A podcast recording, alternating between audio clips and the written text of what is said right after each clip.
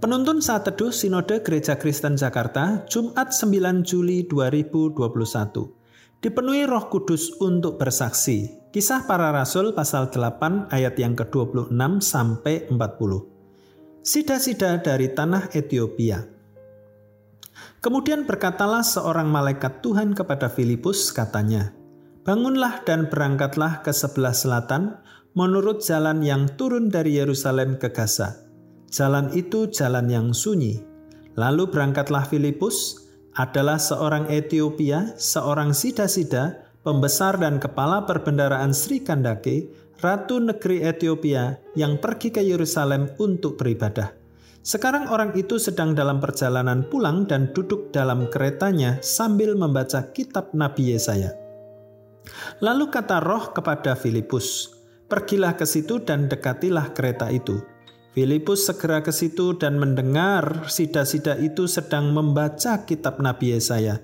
Kata Filipus, "Mengertikah Tuhan apa yang Tuhan baca itu?" Jawabnya, "Bagaimanakah aku dapat mengerti kalau tidak ada yang membimbing aku?" Lalu ia meminta Filipus naik dan duduk di sampingnya.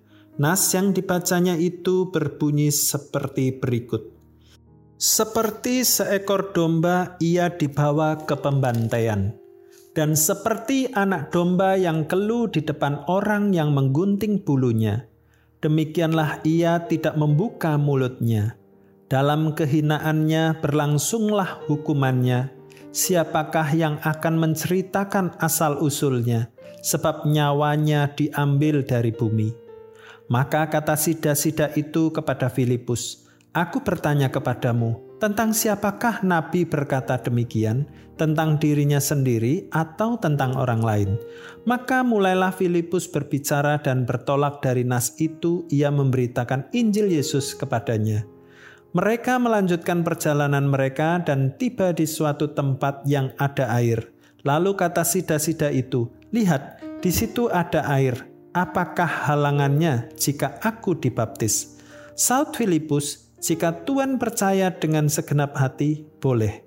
Jawabnya, aku percaya bahwa Yesus Kristus adalah anak Allah. Lalu orang Ethiopia itu menyuruh menghentikan kereta itu dan keduanya turun ke dalam air, baik Filipus maupun sida-sida itu, dan Filipus membaptis dia. Dan setelah mereka keluar dari air, roh Tuhan tiba-tiba melarikan Filipus dan sida-sida itu tidak melihatnya lagi. Ia meneruskan perjalanannya dengan sukacita, tetapi ternyata Filipus ada di Asdod. Ia berjalan melalui daerah itu dan memberitakan Injil di semua kota sampai ia tiba di Kaisarea. Apa artinya dipenuhi oleh Roh Kudus?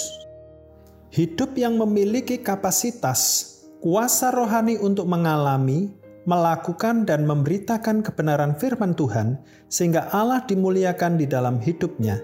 Demikian halnya dengan Filipus. Dia seorang awam, seorang diaken, dia bukan dari kalangan 12 rasul. Namun, dia dipenuhi oleh Roh Kudus. Dia memperoleh kuasa untuk mengalami, menaati Kristus dan kebenaran firman-Nya. Bahkan dia siap untuk memberitakan Injil, dalam nas hari ini, malaikat Tuhan memerintahkan Filipus turun dari Yerusalem ke Gaza menuju ke jalan yang sunyi. Di jalan itu terdapat sida-sida Ethiopia yang sedang menuju Yerusalem. Ketika sida-sida yang lewat itu sedang membaca kitab Yesaya, Filipus bertanya, apakah ia mengerti apa yang dibaca olehnya? Sida-sida itu menjawab bahwa ia tidak mengerti apa yang dibaca olehnya. Roh Tuhan mendorong Filipus untuk menjelaskan tentang berita Injil itu kepada sida-sida tersebut. Kemudian dia mengerti dan percaya bahwa Yesus adalah juru selamat. Akhirnya dia dibaptis oleh Filipus. Roh Kudus bekerja di dalam diri Filipus. Dia tidak hanya mengerti kehendak Tuhan, namun bersedia untuk melakukannya, termasuk pada waktu diutus untuk bersaksi kepada orang yang tertentu. Jika kita adalah murid Kristus, maka kita adalah orang yang dipenuhi oleh Roh Kudus. Kita diproses untuk mengalami dan menaati Kristus dan kebenaran firman-Nya.